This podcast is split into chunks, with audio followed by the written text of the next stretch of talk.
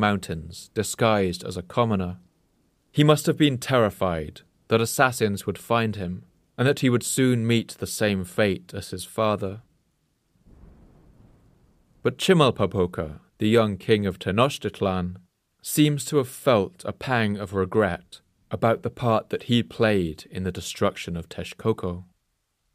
He travelled to the Tepanec capital to meet the old king Tezozomoc and intervene on the young prince's behalf.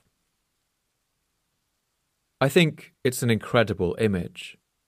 King Chimalpopoca, a young man of twenty, entering the dim lit chamber. The ancient king Tezozomoc, swaddled in his feathers and skins, sitting beside his burning brazier for warmth. We can imagine Chimalpopoca's voice shaking a little as he asked this powerful emperor to spare the prince Nezahualcoyotl. He asked that the prince be allowed to come to Tenochtitlan to live in peace and to study at one of the city's schools. Amazingly, King Tezozomoc agreed to the proposal.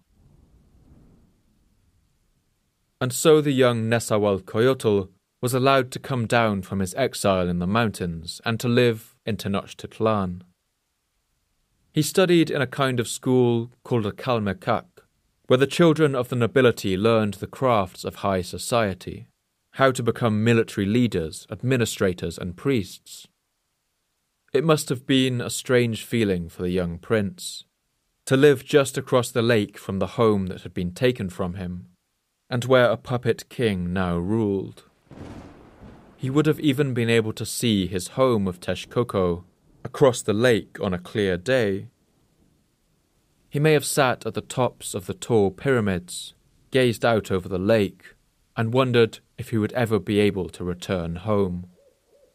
He spent ten years in Tenochtitlan, and he would always have an affinity for the city and its culture. And it's here that he met the noble Itzcoatl, the obsidian serpent. We don't know exactly when they met, but I like to think it may have been during this time. Perhaps they wandered the markets of Tlatelolco, watched the canoes coming in with sheaths of maize, and ate fish egg tortillas together. They may have walked around the great plaza of Teopan and spoken about their shared hatred for their Tepanec rulers. And perhaps it's here that they began to hatch their plan to wrest control of the valley away from the cruel king Tezozomoc. They couldn't have known it then, but the chance they were hoping for was just around the corner.